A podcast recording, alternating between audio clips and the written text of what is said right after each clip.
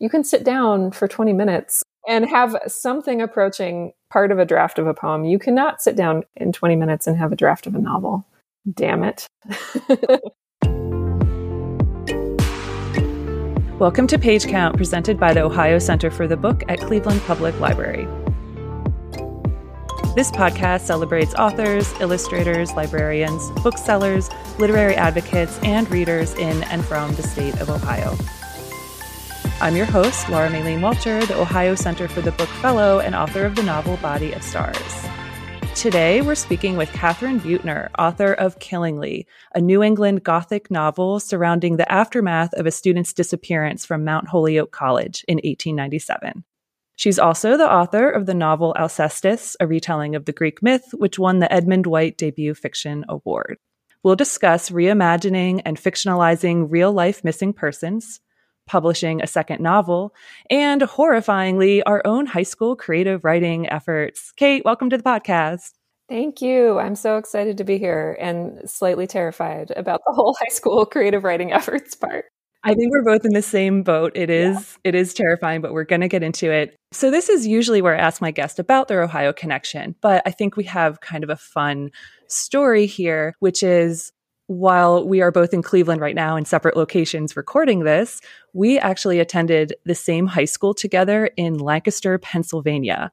At the time, we were both really interested in writing. We were both on the editorial staff of our high school literary magazine as well. So, catch us up between high school in Lancaster and now. Tell us about your career path. Tell us where you went, where you ended up, and how is it that now, today, you are on an Ohio centric podcast with me? Fabulous question. Um, yeah. So, our literary magazine days were predictive in some ways. I think that we both were like very excited about poetic language and storytelling. And when I graduated from high school, went to college, you know, ended up getting my first not very exciting post college job out in Oregon. That was the moment when I really dug into deciding that I wanted to try to write novels. And I think it was an impulse that a lot of people have, which is to measure their dead end office job against the potentiality of telling stories. So that was when I wrote one novel, which will absolutely never be published and thankfully never dug up for a podcast either. And then also started Alcestis and applied to grad school, etc. So after having gone to grad school and stayed long enough to do a PhD in literature as well, my first job right out of graduate school was in Ohio at the College of Wooster as a visiting assistant professor. And then I taught in Hawaii for a time at the University of Hawaii and ended up coming back to Wooster and that was my long and circuitous journey to being a Cleveland resident for the last six, seven years, which is kind of a long time at this point. Yeah. So it was delightful to find that you had also ended up here. Well, so you've been in Cleveland here for seven years, but unfortunately, you're going to leave us. Yeah. Can you tell us about your next venture?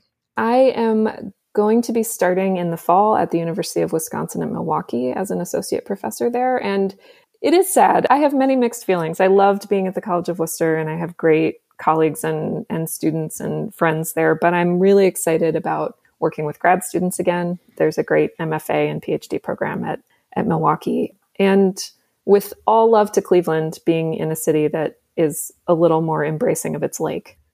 so definitely. Yeah. Well, congrats on that. We will miss you. And your new novel, Killingly, is coming out while you're still here in Ohio. So we're we're gonna claim that, I think. Fabulous. So we will definitely talk about Killingly. I have a lot of questions about the novel. But you're the only person in the world I can think of that I would ever interview for this podcast who shares the same experiences with the high school lit mag. Our words are in some of those same pages. So, can you can you introduce the literary magazine to our listeners? First of all, what was its name? And can you as much as you remember, can you describe the process of how we worked on the magazine? Yeah, okay. So starting with its name, I think we have to go back to that cover from 1998 that was one of the issues that you scanned uh, kindly or parts of it and sent to me because it's pretty dramatic. The name of the magazine was Whispering Minds. And the 1998 cover is this extremely dramatic honestly kind of 80s looking. I don't, it's strange, but uh, I have seen their art strewn together, thoughts as varied as the worlds they, well, actually, world, okay, error, um, the worlds they inhabit. I have witnessed what they produced, and I marveled over their dot, dot, dot, whispering minds. It's amazing. Perfect. No notes on that. no, no notes. There's some kind of like clip art thing going on behind the. I will have to post pictures, images Please of do. these covers somewhere because it's it's a lot. Is yeah. this the part where you say link in the show notes? Exactly. yeah. Exactly. Check the show notes. Yeah, so it wasn't light on the drama. Whispering Minds, what a title for something. And I don't remember at the time having enough taste to think that was a terrible name for anything.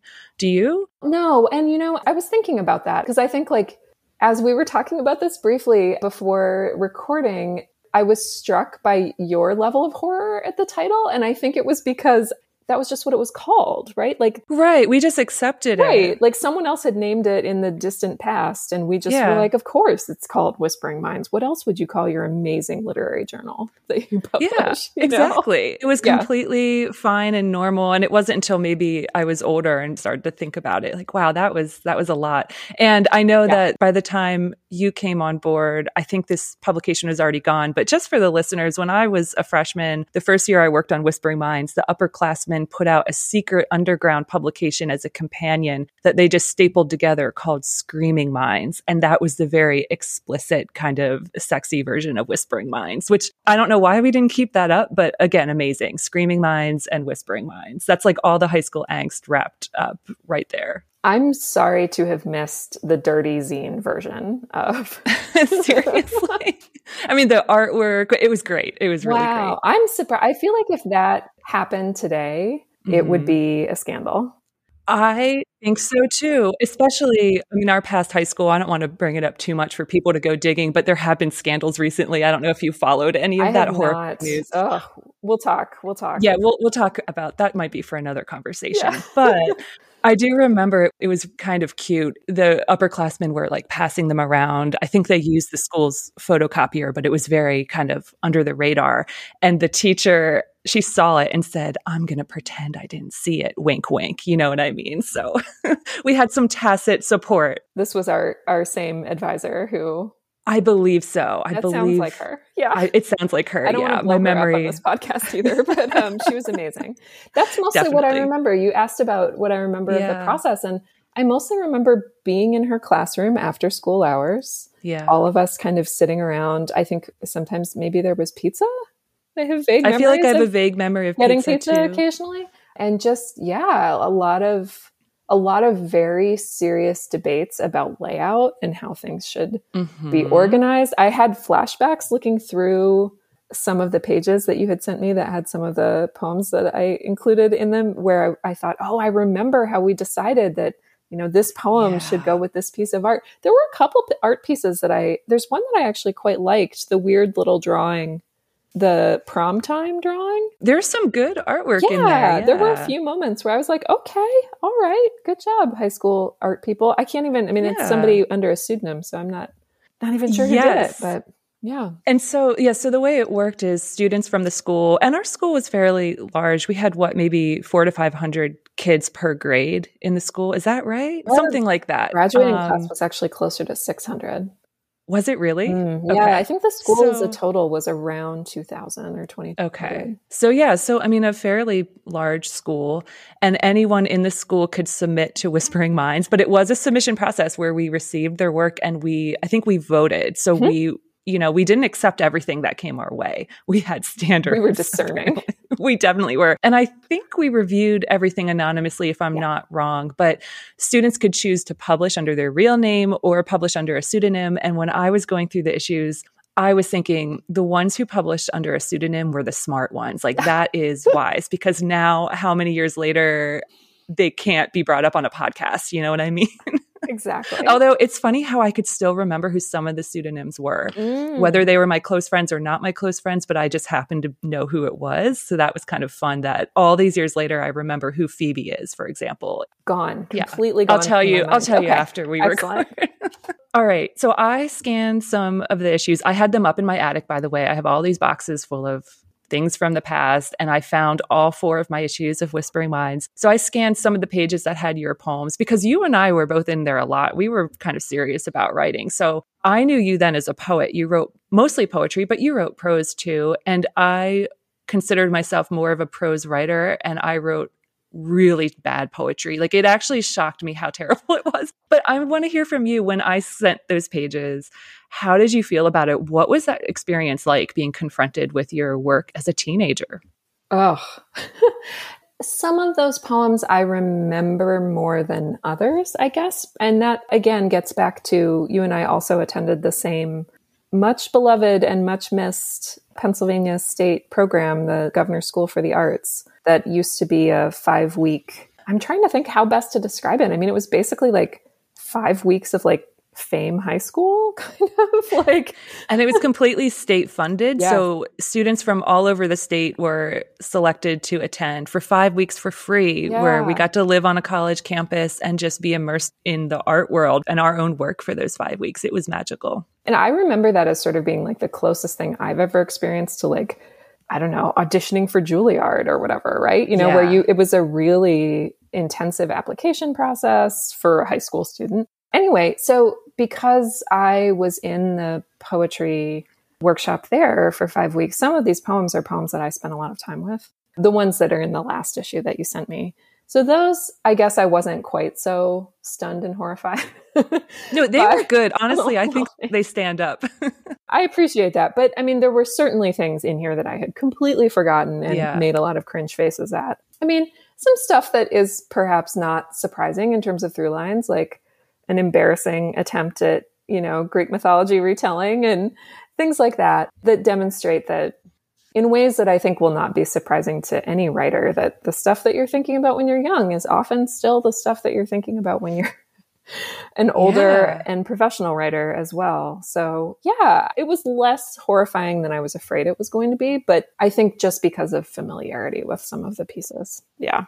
Yeah, it was fun when I was scanning things and I saw your story that was a Greek involved a Greek myth and I was like, "Oh my oh my god, are we really we really never change?" And even in my story from the last year, it had some I, there were certain subtle things that i could recognize sure. in my own writing and i had a lot of really overwrought metaphors involving stars and things. And it actually took me until this morning. I was like, oh, yeah, my novel was called Body of Stars. right. Yeah. Tell yeah, me more yeah. about what it was like when you, I mean, how, what was the balance of what you published in Whispering Minds between poetry and fiction? I always published one short story every year from freshman to senior year. Short stories were always I considered my most important thing. So I always published one full story and then a scattering of poems. And the poems for me were, I kind of had fun with them. Sure. I enjoyed it. Looking back, I think, especially the younger years, I looked at my like sophomore and, and junior years of poetry. Maybe in my mind, I never thought they were good, but I would have thought they were a little better. I don't know. It's not that I care about the quality all these years later, but it is like looking at a past version of yourself on the page, which can yeah. be sometimes uncomfortable, you know? Absolutely. The one poem of yours that was included that was like to the graduating class or whatever, that struck me. I don't know. It made me think about not to make big, grandiose comparisons, but just like Amanda Gorman's poem for the inauguration. in the sense of like poetry has social purposes too. Right. You know? Yeah. And like they're marking changes that a group of people are going through. That's also an important purpose of poetry that I think we kind yeah. of, I think that's less prominent today culturally, maybe than it used hmm. to be. But I think that's also important. You shouldn't feel bad about the fact that you were doing things with poetry that like gave you and friends pleasure. Right, exactly. And speaking of friends, I mean, it was like a little time capsule to read through, just skim through the issues and see poems by my other friends. Some people I still keep in touch with. There's a piece of artwork by a friend I am still in touch with. I'm going to text her an image of it later today, actually. And I looked at it and I was like, oh, that's her. Mm. Like the mm. style of it. All these years later, I still recognize kind of her essence in the drawing, which was really great. Yeah. And, you know, and then the people with the pseudonyms, like kind of knowing why they might be wanting to hide behind a pseudonym. These literary magazines from high school, especially from that time, it's just a repository of like teenage angst and fear and lust and mm-hmm. you know like all these things mm-hmm. are rolled in. So it was interesting you know? Yeah. No i think i mentioned to you you know that there's like the one poem about i'm so over this crush who i then ended up dating for two years. Because i remember this is so goofy but there's a page where one of his silly little poems and one of my poems are on the same page. And at the time i was like i'm so happy about this you know? As a 16 year old that was incredibly important to me. Like our poems are sharing space, you know? I'm thinking now to our layout discussions. Yeah. I wonder how that came about. The layout of you that know, I don't remember. I may well have influenced it. I can't recall. Yeah. That's so funny. Do you have anything from those pages you're willing to share with us to give people an example of our high school writing? Oh gosh, yes, I can do that. I was trying to decide which one, and I think I think I'll read the one about my dad. Okay. This is a governor school poem. I remember spending time on in workshop there. And as I think I said to you in email, like also some evidence that I had some feelings about my dad's rational personality. okay, so I'll go ahead and read it. It's called This Yellowy Blue Green, and it's one of those poems where the title runs into the first line. This yellowy blue green is the color the ice turned in my father's golden eyes, 1944, when his five year old friends jostled him they swore not on purpose, over a tiny ledge into Lake Michigan. It was either the coldest or hottest thing he'd ever felt water around him and in his clothes like fire, opaque, frightening field of ice above him rocking and almost growing. The blue green. He fought, smothering in a frigid vacuum. I do not think he was ever tempted to open his mouth. He at five was older, stronger than 30 year old men who fell drunken from boats into the water. Or perhaps he was just small enough to turn to ice without dying. And he did. The cold trap of his brain directed him. He felt the slope of the soft lake floor with ice feet and slowly walked out, wriggling through the fragmented hole, frozen and natural as a seal, dripping with the yellowy blue green, monstrous enough to scare the boys who had already run away, calm enough to melt the ice or absorb it as he chose. Thank you for reading that. I think that's really beautiful. How do you how do you feel about that poem now all these years later? There are things I would change, but overall I think I feel fairly okay about it. I also it's strange. I after I was reading these, I talked with my mom a little bit about them and she said, you know, it surprised me when you stopped writing poetry. And she's an artist. She does abstract painting. And what we came to talking about it a little bit is that I don't know if this is true for you as well, Laura, but pieces of writing come to me with their form. And for whatever reason, as I got into college and beyond, I took a poetry class. Actually, I took an amazing poetry workshop with Jack Gilbert at Smith, which was extremely fortunate. He was already quite elderly at the time and just like an amazing poetry teacher. But it was the only workshop I took in college. I wasn't an English major. I was going down that classics path already. And for whatever reason, things stopped coming to me in poems and they started coming to me more in narrative form there are certainly times, and I'm guessing you might sympathize with this too. there are certainly times where I wish that I still had more creative impulses. I don't want to say inspiration exactly, but things that came in poem form because you can sit down for 20 minutes. yep. You know, and have something approaching part of a draft of a poem. You cannot sit down in 20 minutes and have a draft of a novel damn it. so, if only. There is something I remember pleasantly about having those times, you know, sitting in the the weird hallways of Mercyhurst College in Erie or whatever for Gov School and sitting down for an hour or two and having a draft of a new poem yeah. and it's not that you can't have those exciting moments where you're drafting a scene and it's working, but there is just as someone I really primarily write novels and not short fiction. And so it's just different. I mean, if we want to transition to Killingly at all, like I first read about Bertha Mellish in 2009 and it is 2023. so this novel Killingly is a reimagining of a real life young woman who went missing from Mount Holyoke College in the late 1800s. Tell us how you first came upon her story and where the research led you as you created this novel. Sure. This is during my grad school years. I was working as a research intern at the Harry Ransom Center, which is a big archives and rare books collection at the University of Texas. And we research interns would do an hour of research for a patron for free. I'm sure that's probably still true if anyone has any amazing queries they want to ask folks at the Ransom Center. Many of those were very scholarly, but we also, because it was a library, um, we also got like genealogy queries. And that's what I was working on was somebody had written in with this vastly unhelpful query about something along the lines of like, my ancestor was in the Spanish American War. Can you please look through this parentheses non-indexed microfilm oh of this God. newspaper archive. So I was just sitting there scrolling through the microfilm in an increasingly seasick way. I sort of described this in the author's note. And I found I just found this headline about Bertha, which was very dramatic and strange. Um, it was led to death by her child of fancy. And it was an interview with Hammond, the family doctor, who three years later was still giving interviews about what he thought might have happened to Bertha. She had not been found, etc. Because I went to Smith, which is just right down the road from Mount Holyoke, the fact that she was a Mount Holyoke student caught my attention immediately. And I ended up going, you know, that summer, I went to Mount Holyoke Special Collections. They have a small amount of material about Bertha, but they also have a lot of just contemporary material from other students, which was pretty amazing. Yeah, so there, I mean, there is some sort of publicly available. There are news articles that you can still find about Bertha's disappearance. Uh, the broadside missing poster is is available online. Actually, there's a Mount Holyoke alum who runs the Queer Alums Network who owns that broadside, and so she gave permission for us to reproduce it in the book. Thankfully, so yeah, it was a really fascinating process comparing some of the things that were different about the two colleges. In some ways, I think people assume that all women's colleges that existed at the same time were identical, and they really weren't. They had some sort of different class dynamics happening and different levels of religiosity, I think, at the time.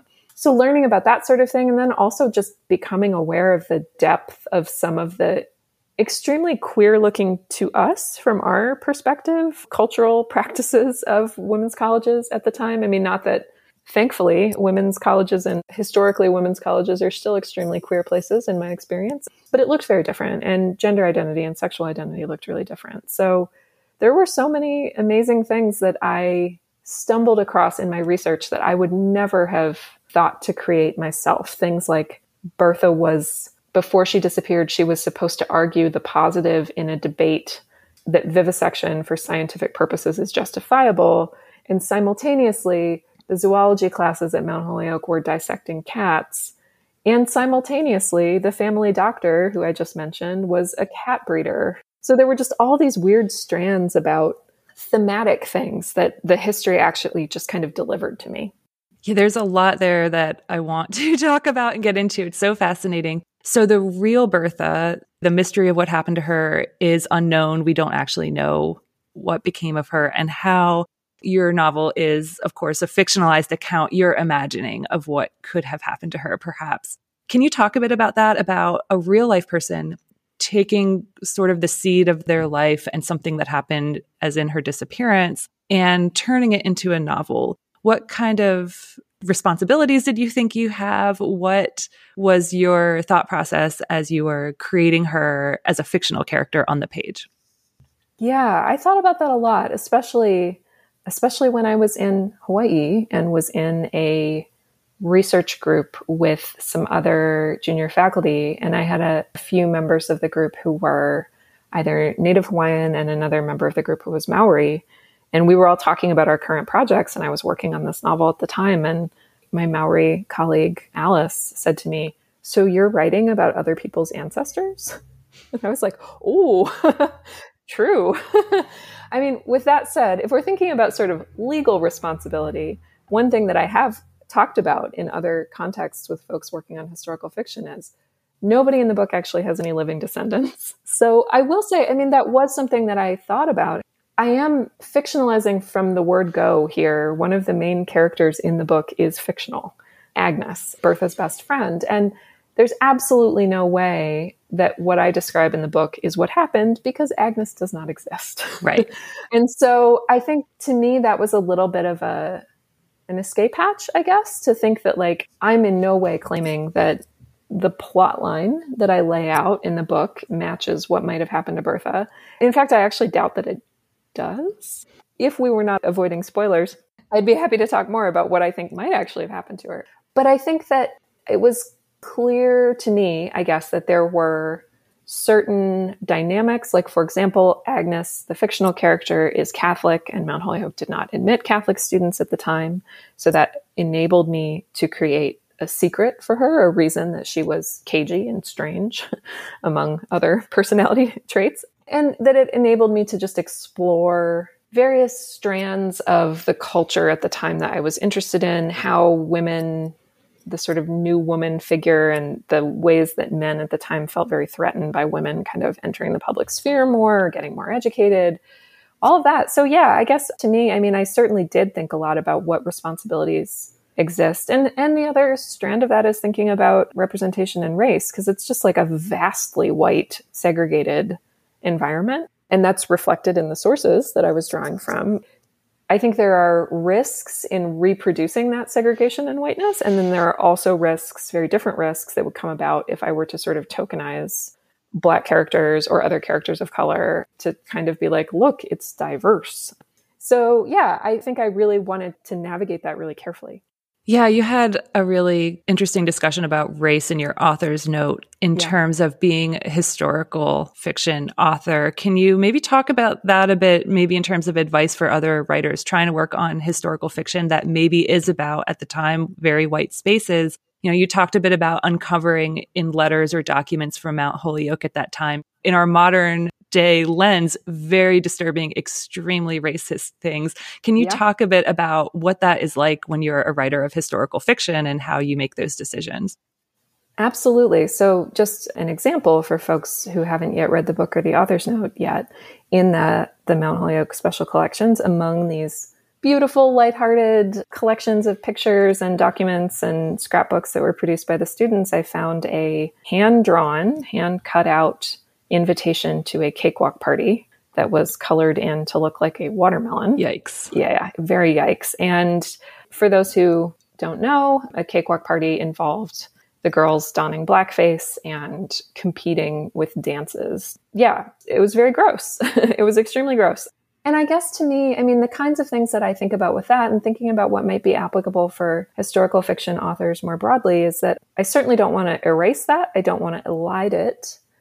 I think the limitation that I'm not sure that I have fully figured out, but I am continuing to think about going forward is that as well, when you have white POV characters in an extremely segregated time, you're also stuck with the question of what would they actually think about and what would they actually notice? What would not even be within their realm of understanding? So I think that I was always thinking a lot about not wanting to allow their blinkered view to gloss over the sort of real atrocity of the time. I mean, I always come back to that Hilary Mantel quote about the obscenity of the past being the thing that would actually be most striking about historical fiction. But at the same time, not wanting to shoehorn contemporary sensibility in, in ways, I mean, one of the things that pesters me the most about some types of historical fiction approaches are the very like well, she's a 2023 feminist, but she just happens to be in 1923. And I just, I find that really difficult.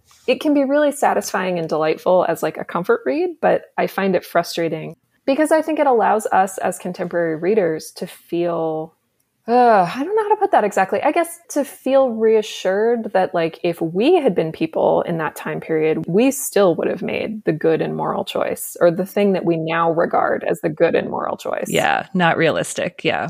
Yeah. So I don't know. That's lots of thoughts, but there are lots of thoughts to think about this.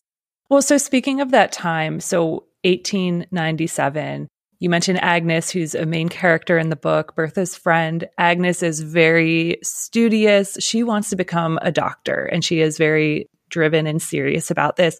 Can you talk more broadly about what it was like for a lot of women in the late 1800s going to college? What was available to them? What wasn't? I know, as you mentioned, not all women's colleges were the same. They all had different cultures or different aspects. But can you take us back and, and let us know what that time was like for women?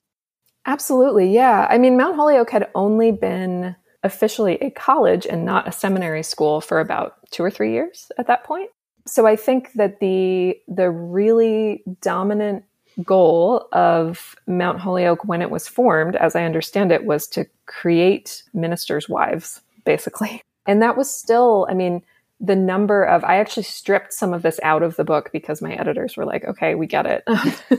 But the number of like prayer meetings and things that they went to in the course of their education just on a regular day it's sort of like well first you have you know ywca meeting and then you have a prayer meeting and then you have bible study and i mean it was an extremely religiously inflected environment in which the you know students were also super serious about their academics i think. But there was a real sense that they were in training to be wives largely.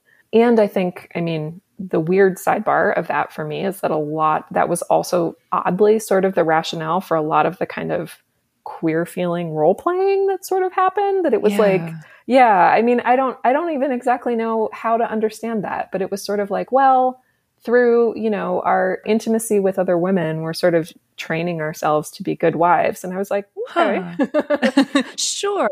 Right. Yeah. Yeah i was so struck by that the relationships in the book of the young women who yeah. are studying at times it did feel very romantic. It even sounded as if two were just girlfriends. And so tell us about that about the time and how what we would think of as queer relationships how did people think of that back then? I know you uncovered things in your research and how girls would write letters to each other, for example. Let us know what that was like. Yeah, oh, so many directions. So, part of it, I would say, I mean, just thinking about the time period. So, this is sort of the tail end of, I think, a cultural moment where romantic friendship among women is just completely valorized, like not seen as suspicious at all, just held up as proof, honestly, that women are just women have gentle natures and they're just so affectionate and that's just how women are. So of course they bond with each other that way. And I think the thing that starts to change that is the creation and introduction of sexological ideas, you know, so things like Havelock Ellis and other writers who are, are writing around that time. Um, Tom Crewe. Okay, so C R E W E, Tom Crewe his book. You can't just say Tom Cruise's novel. Right, right. No. I mean, I would find Tom Cruise interesting if he actually wrote uh, a novel about sexologists. But there's this fabulous book called um, The New Life, historical novel that came out recently by Tom Crewe that I, I love. Um, that's about some of the figures who were producing this research at the time.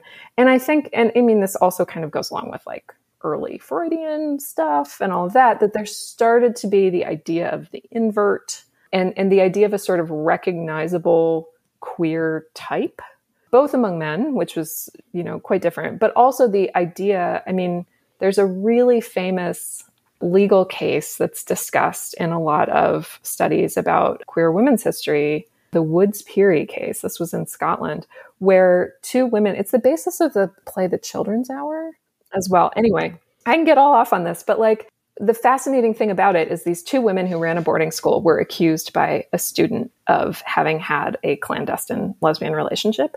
And the decision that the court came to was that's simply not possible. They're good English women. They're like, what could they possibly be doing? And I think that is basically like that's right before this period. And we're just starting to get into a moment where culturally, like in thinking about England and the US at least, people are going, oh, you know, like, right. There are things that women do together. Um, hey, so yeah, I think that that moment is fascinating to me. This 1897, 1900, early 1900s moment, because I mean, there's so much more I could say about gender and sexual identity, but just that it's a time when I think the culture's sort of self-imposed naivety about female sexuality is shifting a little bit. And so things that were seen as completely innocent by the culture broadly or by men maybe no longer are a little bit. Yeah, that's so fascinating. Well, we have to be really careful not to give any spoilers away because this book is full of, you know, mystery and a lot of unknowns and things start coming out as you read the book.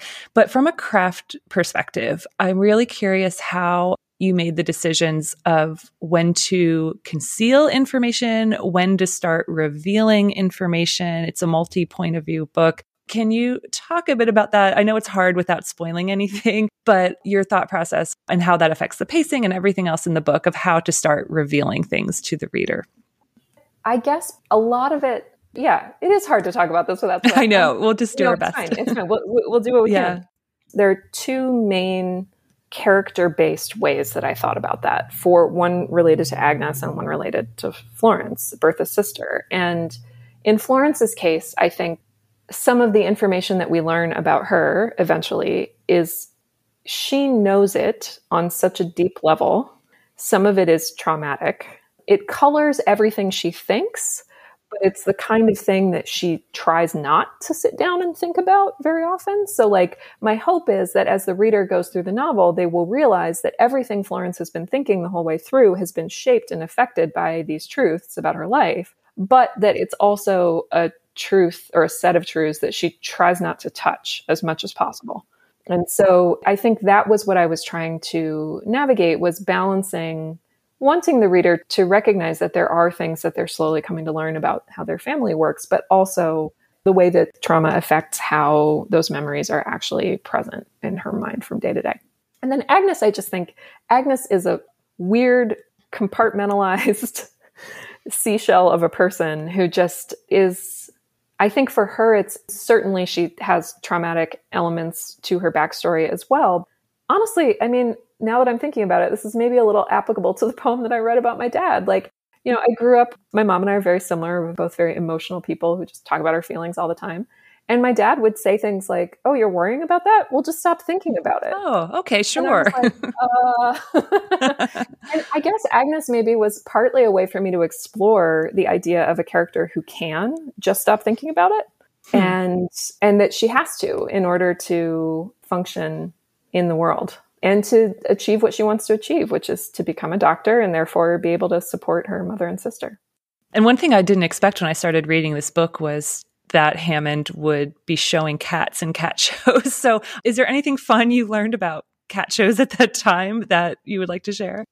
Oh gosh, I actually had like a whole cat. I mean, all the stuff that's gotten cut out of this book over the years, I can't even tell you. There were cat show scenes.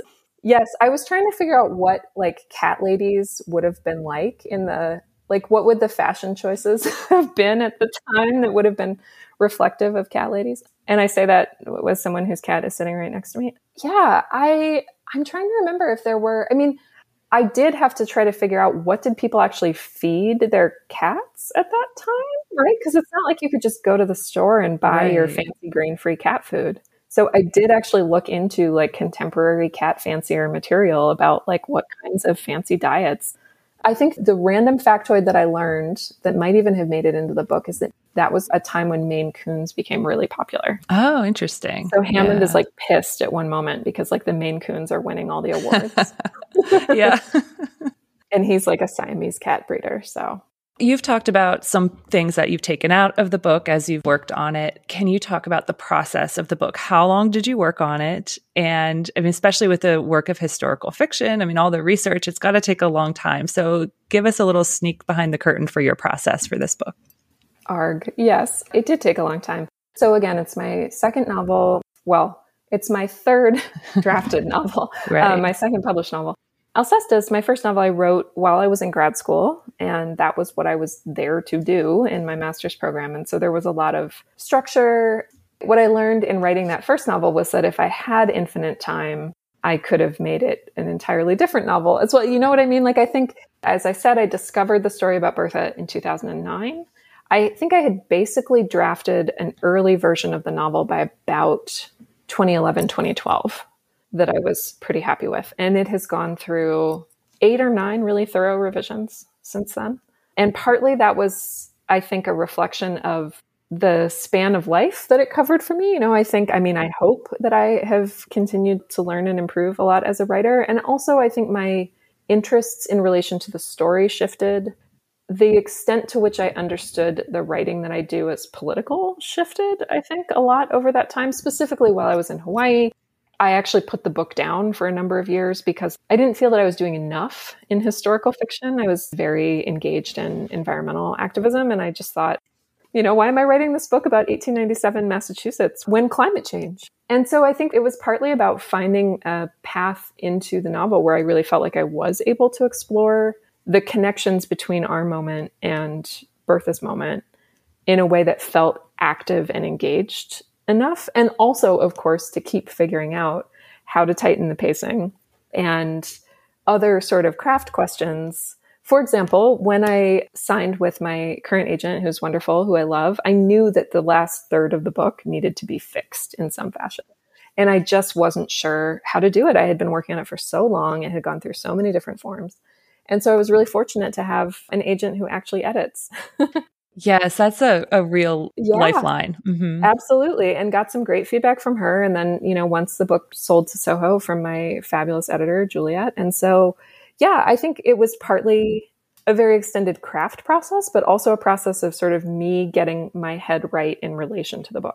And I think this is so important for our listeners who are also writers that it is now 2023 that I'm speaking to you that your book came out and you said you drafted it in 2011, 2012, the first draft, yeah. and those years and that time, but how that time wasn't wasted, including the years you put it down, right? As your thoughts about it deepened, your interest turns, you developed it. I just think that's so important because I know a lot of writers are in a hurry and I understand that impulse, but in a hurry to get something done, get it published. And I think with a novel, I know every writer works differently, et cetera, but I really think sometimes it takes that long for it to come to life as it should be. So, yeah, I think that's really great. So, this is your second novel, and some time has passed between the two. Is there anything you'd like to share about how the experience feels different? Anything you might have noticed about the publishing industry that seems a little different to you? Tell us about the experience of putting your second novel out into the world. I mean, it feels very different. I think, especially because I was really a baby when my first novel came out. And the publishing industry, and particularly the role of online promotion and social media, is so different. I just was thinking the other day, like, skills that I did not realize I would need include like making Instagram posts on Canva. yeah, know? yeah. Um, and it, when Alcestis came out in 2010, it was sort of, oh, maybe you'll do some blog tours. You know, like it was, I remember a lot more email. Yeah. And, and not much else, honestly, because it was a small book. Soho was a much smaller press at the time.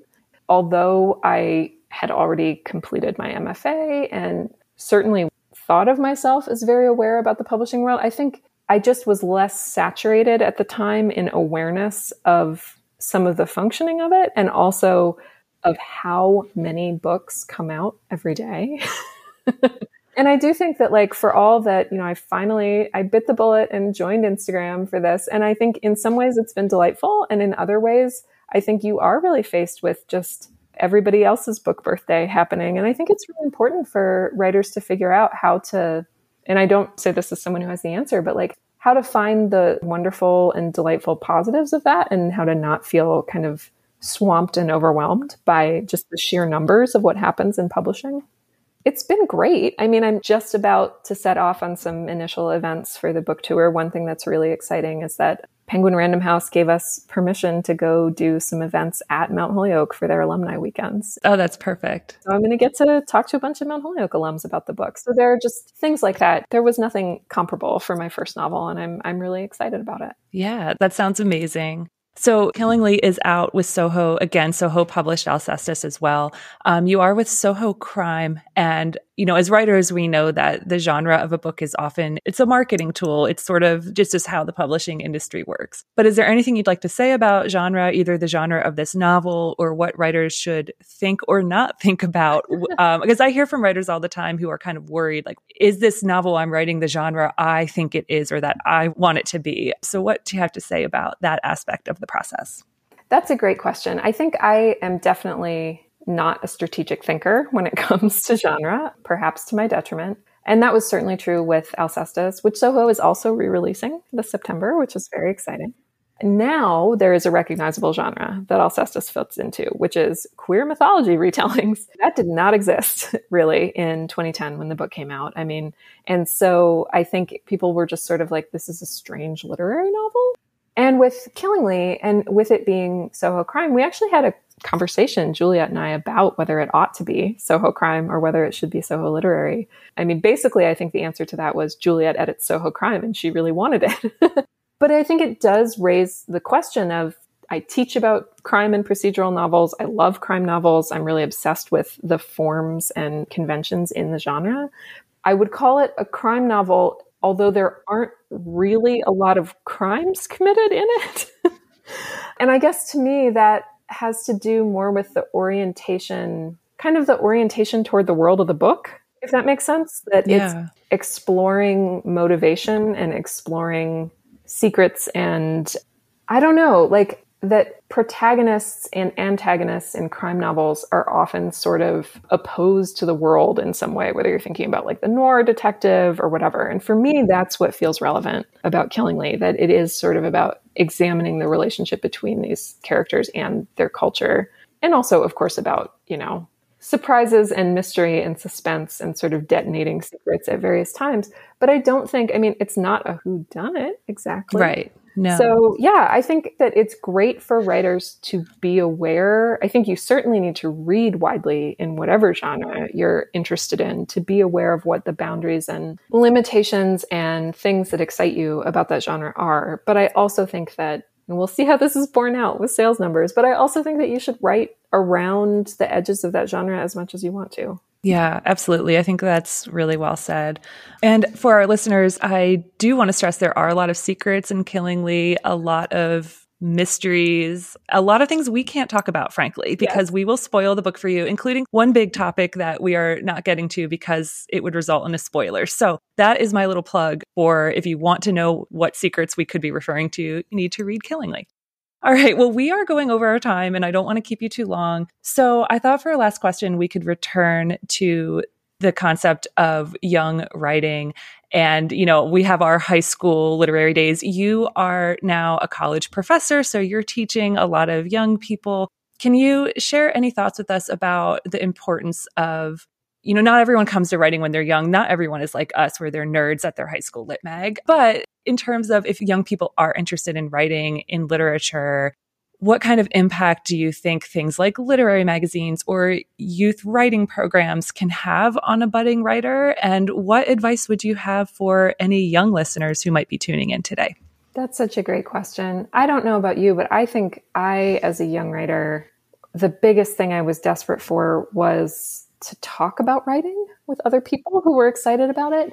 And then secondarily, I think to be like, or sort of implied in that is to be taken seriously as somebody mm. who wanted to think and talk about writing, not just as a writer, like in terms of talent, but to have people invite me into spaces or create spaces where I could think about writing, ask questions about writing, say things about writing, hear what other people were saying about writing, and feel that I was a member of that conversation.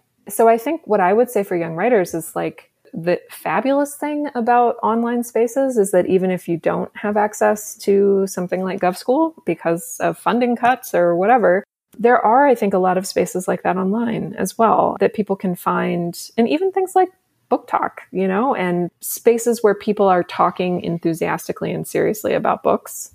Those can be places to find some inspiration and excitement as a writer. And so, yeah, I think with my students, I see something really similar. I think, and that this is true regardless of whether they come into a class thinking of themselves as writers. It's even more exciting, I think, when they don't. and then they, by the end of the class, perhaps they get to a place where they are thinking, like, I can do this. Or even maybe I'm not going to do this as a professional path or even a primary path in my life, but I've found that I can ask questions and say things about my writing or other people's writing. And there is this conversation kind of waiting for me to join. So, yeah. I mean, Laura, does that echo your experience too? Yeah, I think so. I remember the first time I attended a writing type of camp was Susquehanna University had a young writers oh, week long nice. summer program. Um, this was before governor school. And I remember my first day sitting there in workshop at this high school writing program and thinking, oh, I could sit here and do this all day. I could talk about this all day. I could workshop all day. And that was really the moment when I knew this is going to be a part of my life in some capacity for a very long time. Yeah. So that was really important. So along the line of writing programs, here in Cleveland, we actually have a lot. There's Lake Erie Ink does youth writing programs. I'm actually about to present at a conference they're having, which will be over by the time this airs. But John Carroll has a young writing summer program. I taught at the Cherry Tree Young Writers Conference in Maryland at Washington College. And a lot of these programs do have some scholarships available. And I always tell people it's worth it to apply, you know, try to get that scholarship if funding is a problem. And as you mentioned, online spaces, if people live in more rural areas, you know, check your library to see if they have free online programs there's a lot out there. I feel like there's more. I think when we were teenagers, the internet wasn't so much of a thing. So there's yeah. so much out there for people to find. So, speaking of the internet, can you tell everyone where to find you online and that Instagram handle that you had mentioned? and if exactly. you have any preferred indie bookstores for your book or anything else you'd like to share. Oh, wonderful. Yes. So online, I mean, my website is katharinebeutner.com and my Instagram is just boring old Katharine Beutner at Katharine Beutner. And um, indie bookstore wise, I mean, right now in my Cleveland Heights home, I'm very partial to both Mac's Backs and Loganberry. And then my understanding when I move to Milwaukee is that Boswell Books is going to be the place to be. So I'm excited to get to know the folks there too. Okay, great. And I'll link to all of that in the show notes. So, Kate, thank you so much for being here. It was fun to go down memory lane with you, and congratulations on Killingly. Thank you so much for the great questions. This was really a delight.